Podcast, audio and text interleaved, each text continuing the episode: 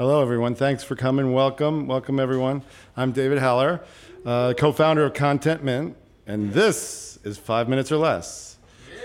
we are gathered in this, I don't know, studio, living room, whatever you want to call it, room, uh, and we're going to take turns sharing something, anything. What will it be? We don't know. That's part of the fun. Uh, we asked you to come and to share, and we didn't tell you what to bring, and we don't know what you brought. Uh, we have a message from our sponsor. Five Minutes or Less is sponsored by Assemble Partners. Assemble Partners is a New York City based advertising media company. Assemble, standing media on its head. For more information, visit assemblepartners.com. Before we get going in earnest, I'd like to take a moment uh, to reflect something that I've been thinking about and I want to share with you all. And I want to reflect on things that we keep inside, because I think we keep a lot inside. Maybe the thought of a friend we haven't seen in a while, we keep that inside. Maybe feelings about someone we've lost, an idea that we had, but we think it's a little too crazy to share with people. Maybe a song or something we find funny. Maybe a feeling we don't know how to express. We keep a lot of things inside. I think everybody does. But in this room, in this space, what we're trying to do is invite people to come and to take some of those things and find a way to express them and let them out. So if you're at home, before we started here, everybody in this room wrote down a few words, a word they really like, just a little word, or a word about how they were feeling. And then we wrote those words down and we put them on a board in random order. And uh, we're going to call this a poem. And I'm going to read it to you now. And no one before in the world has ever heard this poem. Maybe ever will again if we edit it out of the podcast. Oh my God. I don't know how to read a poem. This is a big. Hey, can you help me? Can you hold it? Kim Bassett, ladies and gentlemen, co founder of Content Mint. Uh, Vanna, Vanna. Yeah, you got to come a little. Let go. Let's try this. A little, clo- a little. Clo- okay. Somebody's handwriting. Okay. Raw, unexpected, postmodern, lovingly gorgeous, ambivalent. I need a noun. Luminous towards bare. Seriously. Bloated. Banana. Seriously bloated banana. That's it. Seriously bloated banana. Kinky. What? Whereby numinous? Definition, please. Numinous. Wait, this is upside down. I can't read that. Uh, random, migrating from hurry, volume, content, aspiring, literally, to have process. Oh, yeah, to have process. We've been talking about that. Who? Humid and transient. Rad. Cold, bizarre, guacamole. Or is it, or is it guacamole? I'm not sure. Slurpee? Guacamole slurpee. Whi- whisper. Importantly to mansion, minimum, brief, vestige, spoon, sheep. That's all I got. We did it. Um, ponder on, think about that one. The implications. I mean, my God. Okay, uh, where are we? I think we're ready to go. I have a list here. I'd like to welcome from Long Island City, Queens, Chris Peters.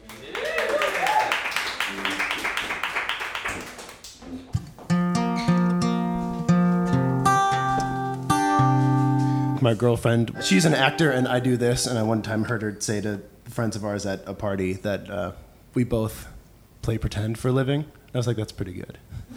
that sounds right. So this song that this is a song that's about that, um, and that's also about the first uh, vacation we took together.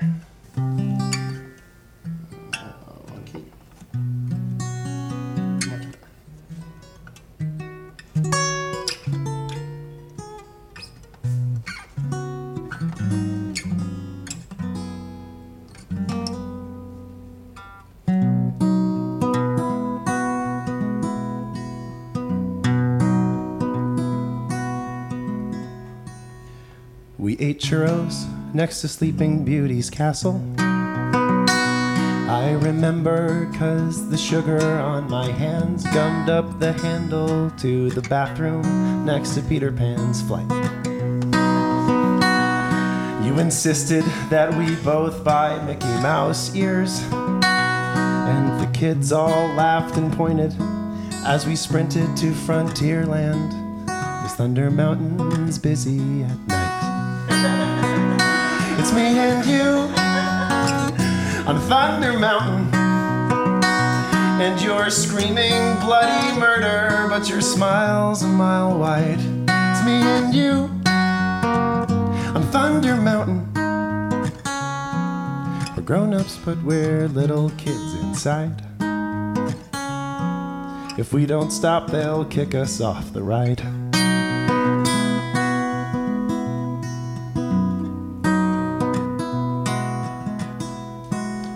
Back home in New York, I make a mess of things. Cause I'm supposed to see you maybe Saturday. But now I've got to work, and you've got class until 9. But at 10 p.m. on Saturday, the doorbell rings, and you're holding up a six pack. You say, We're gonna drink this and watch Princess Bride. We're gonna be fine.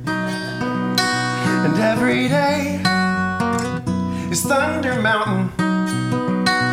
And we're quoting Billy Crystal saying Westley mostly died.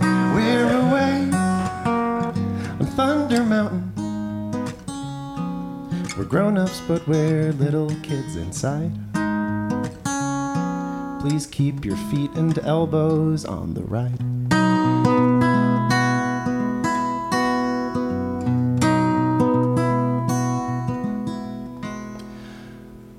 Have no idea if we can make it through. Cause music's getting busy, and you're headed back to grad school. We might be forever, we might not. But I know right now I love you, and you love me too. No one said this would be easy. I couldn't ask for better company. I can be glad with what I've got. To you in Thunder Mountain. And to screaming bloody murder and to smiles a mile wide. To me and you in Thunder Mountain. We're grown ups, but we're little kids inside. And grown up means whatever we decide. I'm grateful every day we're on the ride.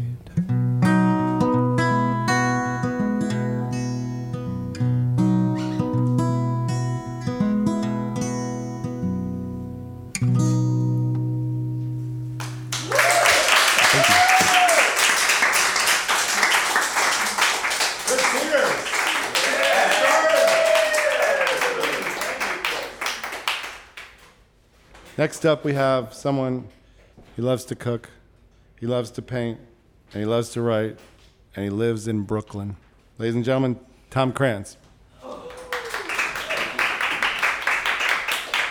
Yeah, let me just follow that one up. Jeez.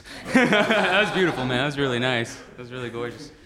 Um, this is something I wrote for the company I work at. Um, it's like a little poem that uh, Ryan Hansen, this beautiful illustrator, uh, got to turn into a comic. I was very excited about it. Uh, and it's called The Gift of Jet Lag. So, when you're jet lagged from a flight, it's easy to see that the tarmac you're on is a sea of concrete, and the overhead bins are made of marshmallows. Do you need help with your bag? asks a fellow in yellow. You stretch and you squirm, make your way off the plane, which looks like a velveteen bird named Verlaine. Then walk down the tongue of a very long serpent and arrive at a gate by the Cinnabon merchants. Look at the circus, you hear from your luggage. That couldn't be true. You're loony, that's rubbish. Keep it moving, you hear? A voice from behind you, as a troll in a Yankee cap tries to remind you. You want to stand around? Go back to Secaucus. The troll waddles off with a hump and a raucous. Forget about him, says the bag in your hand. There's plenty to see in this mystical land. There's blabbers and jabbles and gobbledygooks. There's swingers and drinkers and lots you can do, like wait on a line, or carry me around, or wait on more lines. So many great lines. You, you ask yourself, what did I eat on the plane? That made me delusional, soft in the brain. Does any of it matter once we make it past customs? Asked the bag that was silent when you were back in Sutton. I want to go home for this nightmare to stop. Then let's make our way to the yellow gumdrops. You mean taxis? No gumdrops. They're called yellow cabs, says the guy having a full on conversation with a bag. And while technically true, you have to admit that a taxi's more fun when it looks like a fish, and highways are the legs of a large octopus. Your driver's a cactus. His friends call him Gus. There's joy to be had when you're losing your mind. The world's filled with magic the non jet lag can't find. Much better to fall right apart at the seams and become one long ribbon of visions and dreams. You arrive at your home, and the trip's finally over. Your bag looks at you. Let's get out of this rover. To go home in a gumdrop, what could be sweeter? Uh, yeah, the price is right there on the meter. You pay the fare and walk up the steps. The bag says, This journey, I'll never forget. Oh, thank you, sweet luggage. It's been quite the trip. All the things we've seen in our lovely friendship. You hug your bag tightly. You'll never let go. The neighbors peer down from their crown mold bay window. uh, yeah. Yeah. yeah. yeah. Yeah, yeah. Um, so this is a, this is a poem about being uh, on a train. Um, it's called The Covenant of Eyes. So the rule is simple. When the doors open, the eyes close. People aren't supposed to see each other on the train. And still, settling into the chair, You'll feel the gaze dine on you the way rigor mortis dines on frozen dinners. Yeah. When the doors close, the eyes are starving. Silt from rain puddles up on the window. Metal, bark, wall, and root. An industrious blur to spackle the sight. Until, of course, a pair of suede boots, thin rimmed glasses, and candy apples. Eyes and doors both open and retired. The rule is simple, but often broken. In an organized silence of desires going southbound, we are sinners of a much larger city. Staring through a keyhole with no invitation, I've been told in the dark we are all God's creatures. The serpent and its innards, hissing through the tunnel. In perpetual midnight, we are fixed like stucco. Yes, the rule is simple, and yet God's little eyes wide open in the dark. Uh, and this is a poem I wrote for Katie who I, who's my girlfriend. we date, uh, and it's uh, it was for her birthday. Um, it's called Before Turning 25. It's okay to have the world in front of you. There are many windows to watch the raindrops trace your mother's cheekbones. A rose is a rose is a rose between the world and the windowsill. You sit inhaling dust, breath, and ozone.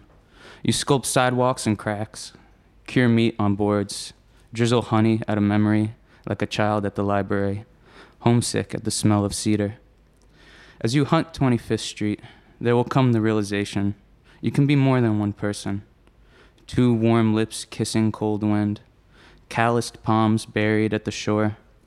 You can be forgotten, lost between intangibles, where the warm amber sleeps in your steely blue eye, the slit that falls down your lover's forehead. Thank you.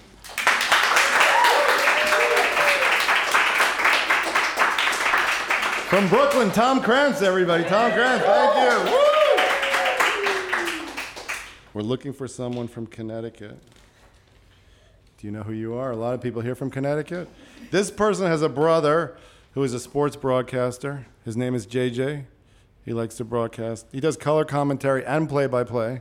He's not here tonight, but maybe next time. Ladies and gentlemen, Tessa Duke.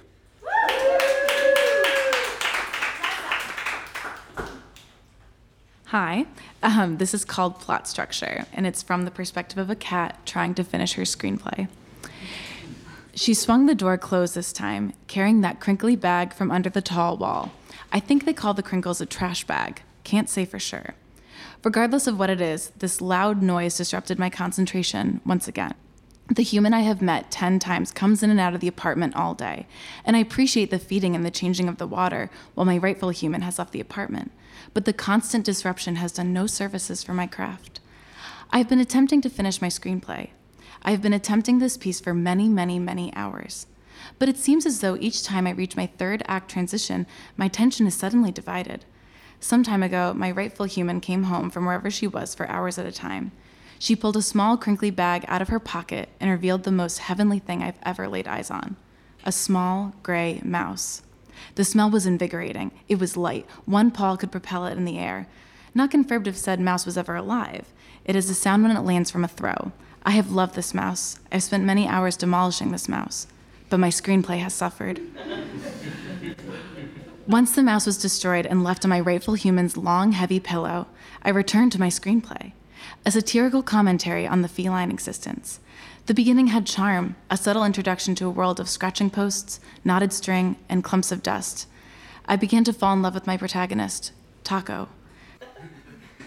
Taco is a short haired gray cat who sits on his balcony from dawn to dusk. Taco is everything our breed should aspire to be brave, courageous, compassionate, independent, conqueror of the balls of lint hidden under the oven. But the second act, infused with flashbacks, monologues, the occasional killer punchline, became quite tiresome. I began to lose steam. I would roll and roll and roll and scratch myself just to determine what Taco's central conflict would be. He's just a house cat after all. Again, I've said it again, it's demeaning. I can't say just a house cat. It's a title more worthy than us all. I'm riling myself up all over again.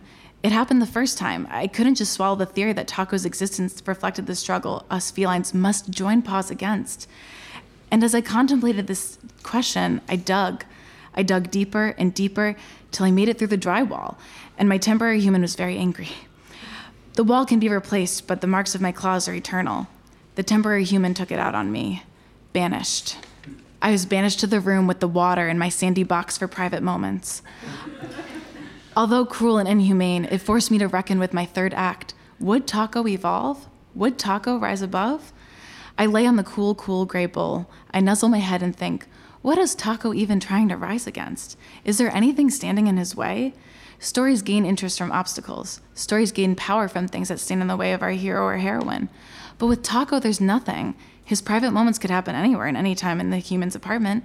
He could eat anything he so desired. He could be whoever he wanted and no one would stop him. And it broke my heart to admit he had nothing to conquer. Could this be of interest? Taco's indifference? Taco's sheltered experience? Would this appeal to anyone? It then occurred to me that it was my own barricade from this alleged world that has stood between me and my aversion to writing conflict. I myself had seen nothing. Therefore, I know nothing. What are said obstacles that trigger character development? What are the situations that sway a viewer's empathy towards the protagonist? All I know is a door slams in my face every day, and the crinkle sounds disappear, and I hear thuds, and then nothing. For all we know, there's nothing happening outside of these doors. My rightful human steps into the void and returns hours later, pretending to have accomplished something with her day. And I keep busy, but come on, I'm like an open book. One look at me, and you know I've only hit page five, and that's including the title page. So, is this the conflict Taco has stumbled upon? His lack of plot? Has Taco acknowledged his fatal flaw of having no fatal flaw, deeming him unrelatable to viewers? I sit with this, paw on the wall, resisting the urge to dig further, and it feels so tender and easy to break. I hear a thud. The temporary human will now be in here for an 11th turn. Perhaps she has learned from my rightful human and will bring me a new gray mouse. I must return to Taco's demise later and focus on my own self discovery. What good is a storyteller without her own muse? Tessa Duke. Tessa Duke, everyone. Thank you so much. Thank you. Thanks so much. From California, I think our first performer from California. San Francisco, Northern California. This sharer loves yellow curry and tofu pad thai from Coconut Bay in Burlingame, California. Who doesn't? Who doesn't? Ladies and gentlemen, Mary Bolt and Chris Peters coming back on guitar.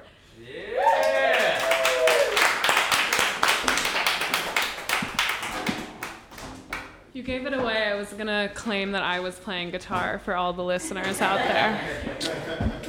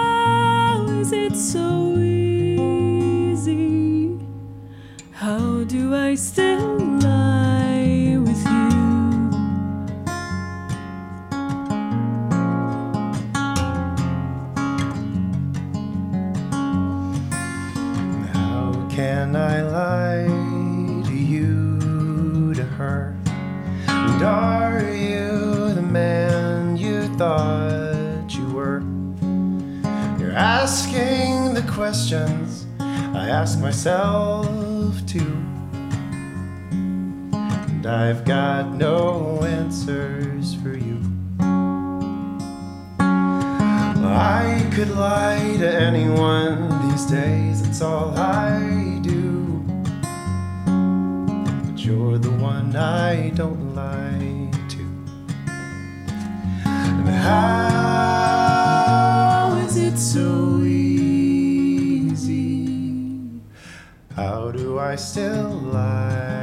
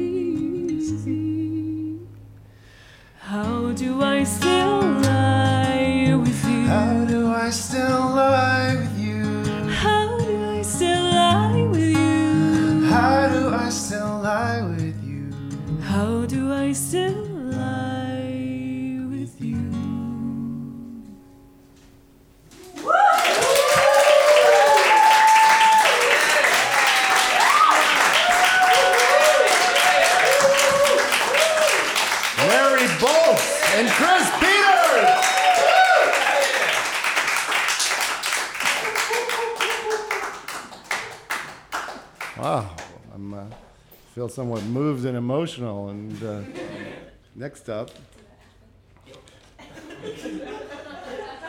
we have someone who loves her grandma's lasagna and a glass of red wine. Ladies and gentlemen, Katie DeLuca.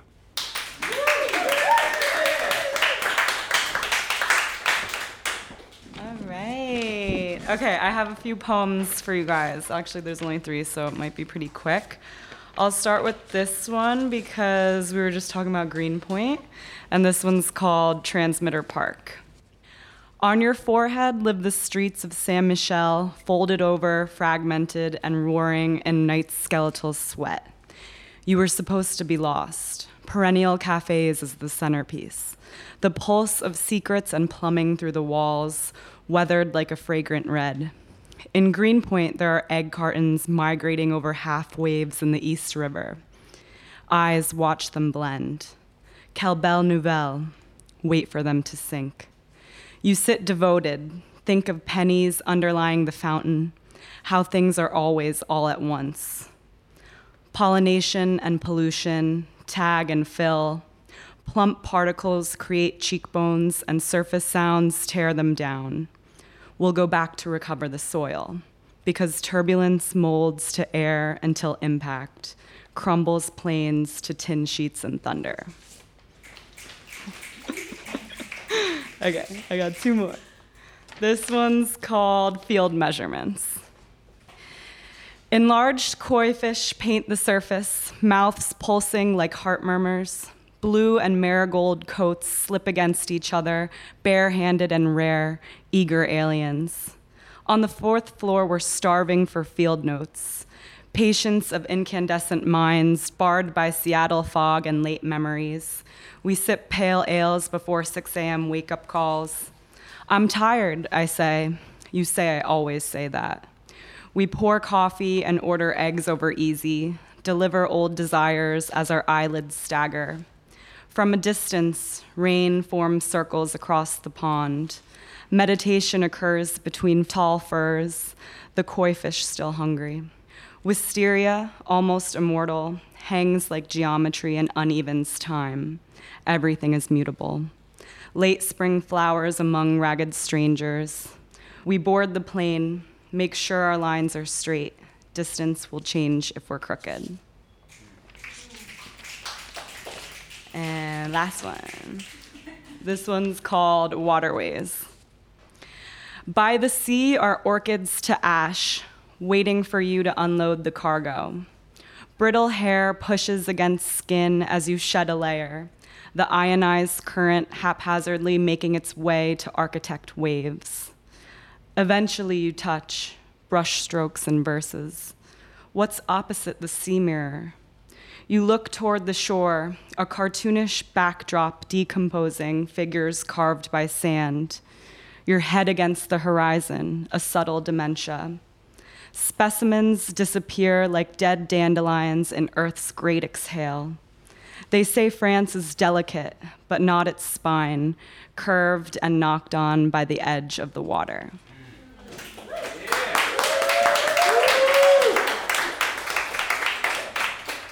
Katie DeLuca. Katie, thank you. Listeners, please note the following two shares have content of an adult nature, including drug use and sexual content. Next up, someone who comes from the beautiful state of Colorado but currently lives in the village. That's a good combination. I'd like to hear about which one she prefers. Ladies and gentlemen, without further ado, Jesse Shaw.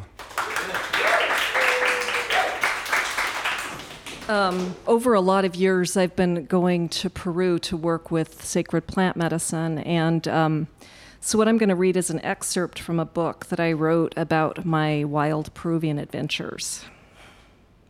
Just as Raven was beginning to doze, the plant made a subtle appearance with several wild and colorful geometric patterns lilting past her inner eye. Her autonomic nervous system had also kicked in, with perspiration beginning to dot her palms and large yawns surfacing to draw in more oxygen and release the tension of her jaw. She immediately became fully awake and began her meditative mantra. She was feeling prematurely relaxed, confident, and even a bit cocky about her superb navigational skills when the plant ramped up and ripped through the room with gale like force. The ayahuasca had been doled out to Mateo's left, so that those across the room from her had been served first, and Raven, seated at the end of the semicircle, last. As she sat there meditating, pulsating, yawning, and sweating, she heard people starting to get sick. Raven was filled with dread and was waiting to be struck by the same tsunami wave that was wiping people out around the room. As the wave like intensity of the medicine hit their side of the circle, Franco and she somehow held steady without succumbing to its jarring, invasive entry. Raven tried to relax and settled back against the wall, willing herself to stay with her own process and not be undone by the struggling sounds of others filling the room. She was struggling a bit herself, but assumed it was just the typical hardship of slipping through the portal to reach that place where she could commune with the plant and rekindle their ongoing relationship. It was then that she remembered the dream about Richard, her boyfriend, who in the dream was in an out of control drunken binge state in her apartment back in New York City. She shuddered at the vivid recollection of the dream, and then came up with what she figured to be a brilliant plan. Since so many around her were being purged of unwanted, unnecessary energies, she reasoned there'd be no harm in her losing it too. So she asked the plant, as humbly as possible, if she might be able to throw up the dream so that it could be cleansed from her psyche. Much to her surprise, she was flat out refused. Raven pushed her case and leaned over the pail near her feet, hoping that she might throw something up. Once again, the plan intoned, much more sternly this time, no. A sinking feeling moved through her, and she realized that she had to hang on to the dream because it held something precious. And then it might even be more than just a dream, it might actually be true. Meanwhile, the force circling in the room was continuing. One woman dashed for the bathroom as the purging assaulted her bowels. Another was sighing loudly as if her next breath might be her last. Raven herself had become caught in an out of control swirl of chaos that was becoming more and more unbearable. With Mateo sitting so near, she leaned forward and asked him for help. He immediately came over and poured some agua florida into her hands so that she could breathe it in, while he blew tobacco smoke into her crown chakra and rattled around her head and upper body to break up the energies that felt as if they were engulfing her. Everything quickly shifted, and after thanking Mateo for his timely intervention, Raven slid back toward the end of her mat and resumed her former position of leaning against the wall. Franco, who hadn't moved an inch or flinched once during the maelstrom, leaned over and in a whispering voice asked, Are you okay? She whispered back, Yeah, I, I think so. Raven realized she might have spoken too soon. She had reassured him all was well, but was it? As she sat there, she realized that with Mateo's assistance, she'd been able to slip through the portal, but now she'd entered another unknown place, a state of being she'd never encountered before when working with the plant. She felt as if she were strapped into a rocket ship, being propelled forward at some outlandish Mach speed. There were visions and colors flashing by her, including multicolored waves of DNA strands, as she sped through what appeared to be a long 2001 movie like tunnel. This movement and feeling of propulsion was accompanied by an innate sense rippling throughout her body. Raven was experiencing a body wide orgasm with every cell alive and peaking with pleasure, wave after wave. Her mind, totally out of its league, was unable to fathom, much less name, the felt sense experience she was having. It kept trying, nonetheless, until finally all that was left was an ineffectual small voice doing its best to calm and reassure. Raven leaned back and let the experience overtake her since she no longer had the energy to fight or explain what was happening. She realized that with her defenses and fears no longer in the forefront, the experience was supremely pleasurable and certainly the most beautiful state she'd ever felt. Only then did she hear the plant give a name to this light speed travel within the orgasmic vessel of her body.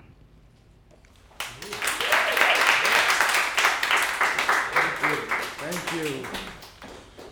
Jesse Shaw. We have uh, someone from two beautiful places Portland, Oregon, and Rhode Island. And we have in common something that we both like a bar. I think it's still there. Is it still there? It's called the Ram's Head in Portland, Oregon. And if you ever go to Portland, go to the Ram's Head and have a beer. Ladies and gentlemen, without further ado, Ryan Andrews.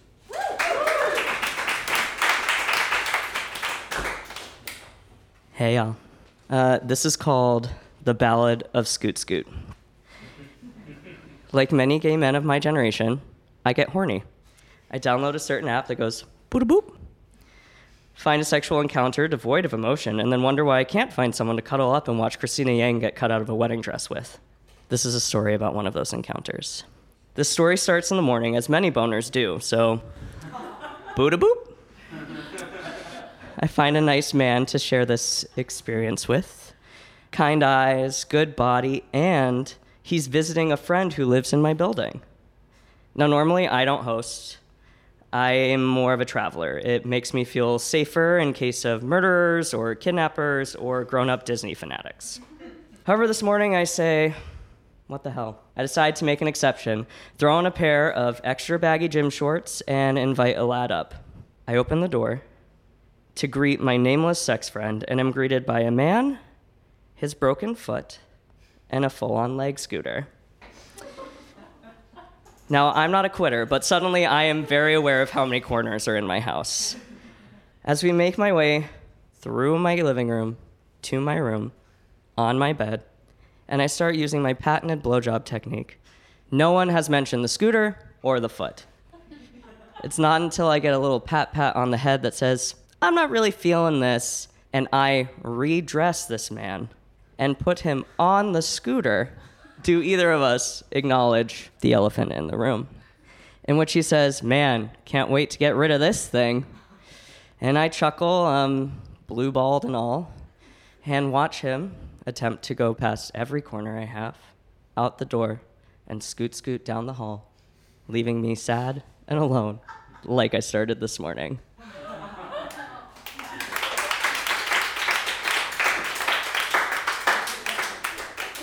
Ryan Andrews. Ryan Andrews, everyone. Wow. Thank you, everyone who shared. That was really incredible. Does anyone want to come and take the mic? There's Grace. There she is.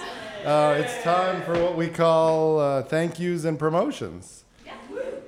Um, so first, I'll do thank yous. Come, come, come on.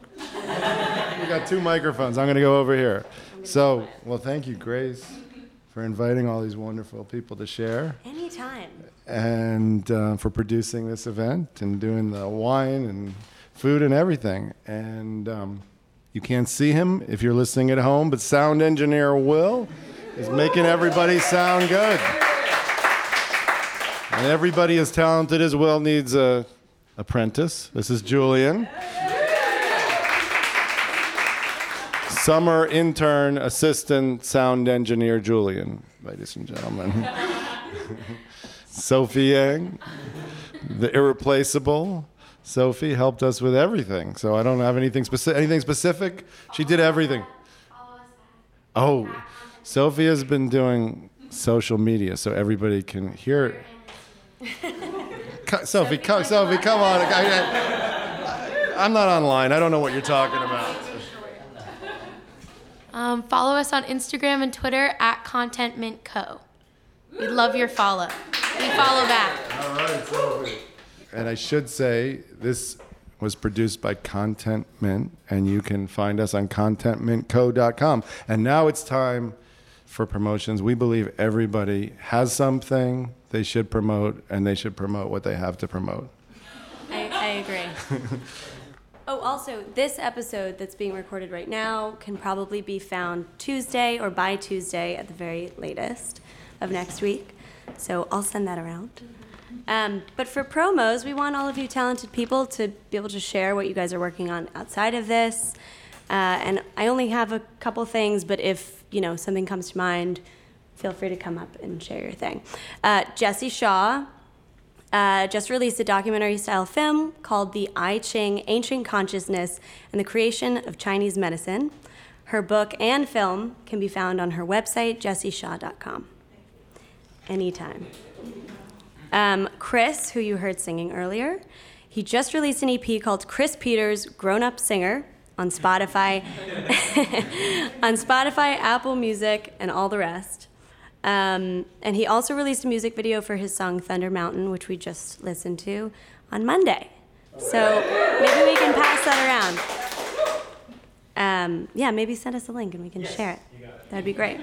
Uh, lastly, our poet Tommy is an artist as well, and you can follow him and his work uh, on Instagram at Tom Krantz Haha. Uh, spelling can be found later on the site. That's all I got. All right. Wait, does anybody else have prom- promotions? Uh, Any other promotions? Mary? Come on, everybody has You some. can find us at, at Chris Peters Music and at Mayor Evil on Instagram, which will give you the It's a, li- it's a little wordy. I will. I'll add it to the to the site and the email. Thanks, everybody. Okay, anybody else have anything to promote over here? Promote, stay in school? Go to school? Do your homework? Anything to promote over here, this room, part of this room? Nothing, okay. Thank you everyone for coming. And this part is only for you, not for the people listening at home. There is wine, beer, cheese, anything else? There's stuff to eat. Stuff to eat in Are there any apricots? Are there any dried apricots or those are gone?